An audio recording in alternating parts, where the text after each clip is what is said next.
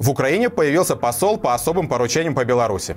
Им стал Игорь Кизим – Дипломат был последним послом Украины в нашей стране с февраля 2017 года по 22 июня 2023 года. Прокомментировав свое назначение, Игорь Кизим заявил, что сейчас любой вопрос, который касается Беларуси, имеет особый характер. И что в его обязанности входит в том числе вопрос отношений с демократическими силами Беларуси, как части белорусского общества, которое выступает против политики теперешнего руководства Беларуси. Значит ли это, что Киев пересмотрел формат своих взаимоотношений с белорусскими демсилами и признал офис Светланы Тихановской Тихановской как полноправного партнера. Узнаем об этом прямо сейчас у українського політолога Євгена Магди. Я думаю, що це рішення в першу чергу правильне, тому що Ігор Кизим досвідчений дипломат, і він працював в Білорусі про кілька кілька років. Він розуміє реалії, але треба розуміти також, що він працював в Білорусі, тобто з білоруською владою. Йому тепер треба час для того, щоб вивчити, чим є білоруські демократичні сили. Я думаю, це нормальний процес, тому що це пошук діалогу. Я думаю, що Україна фактично сформулювала зараз такий трикутник: Київ, Мінськ, білоруські демократичні сили. Це трикутник, який виходить з реалій, з того, що на сьогоднішній момент існує. Я з повагою ставлюся до Ігоря Кизима. Він сильний, на мою думку, дипломат, але я не чекаю від нього дива. Я не чекаю, що завтра Тихановська примчить поїздом. Я хотів сказати, прилетить, примчить поїздом до Києва, прийде до Зеленського, підпише там низку різних угод. Ні, цього не буде. Але Позитив є в тому, що є людина, яка відповідає саме за цей напрям. Вона призначений, тобто з політичною відповідальністю чиновник. І з нього можна питати, пане Ігоре, чому відбувається так, а не інакше? Тому що коли цим займалися численні радники і такі інше, то виникає питання. А радник, ну я сьогодні, припустимо, умовно радник, а завтра не радник. Ну і що?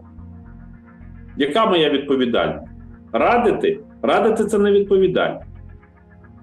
Я думаю, що Кизим ближчим часом здійснить візит до Вільнюса і до Варшави, буде там говорити, оскільки живе на два міста демократична, е, демократичні е, білоруські сили живуть на два міста, і вони там будуть говорити про ці всі речі достатньо активно.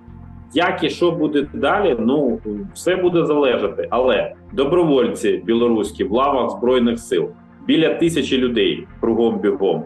Про них треба говорити. Становище білорусів в Україні. Ну Фактично вони не можуть вести бізнес, вони нічого не можуть. Вони тут почуваються ну некомфортно зараз.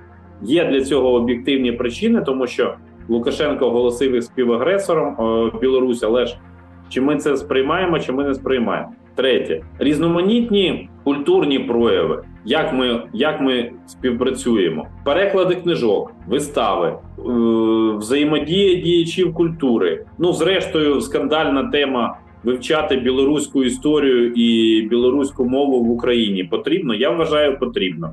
Я думаю, що у Ігоря Кизима буде аналогічна ситуація. Тобто, я не за те, щоб ми молилися на перших політиків, ну на Зеленського, на Тихановського, на всіх інших.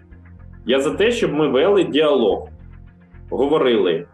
І я, я прихильник тисячі кроків. І якщо хочете, прихильник тисяч контактів.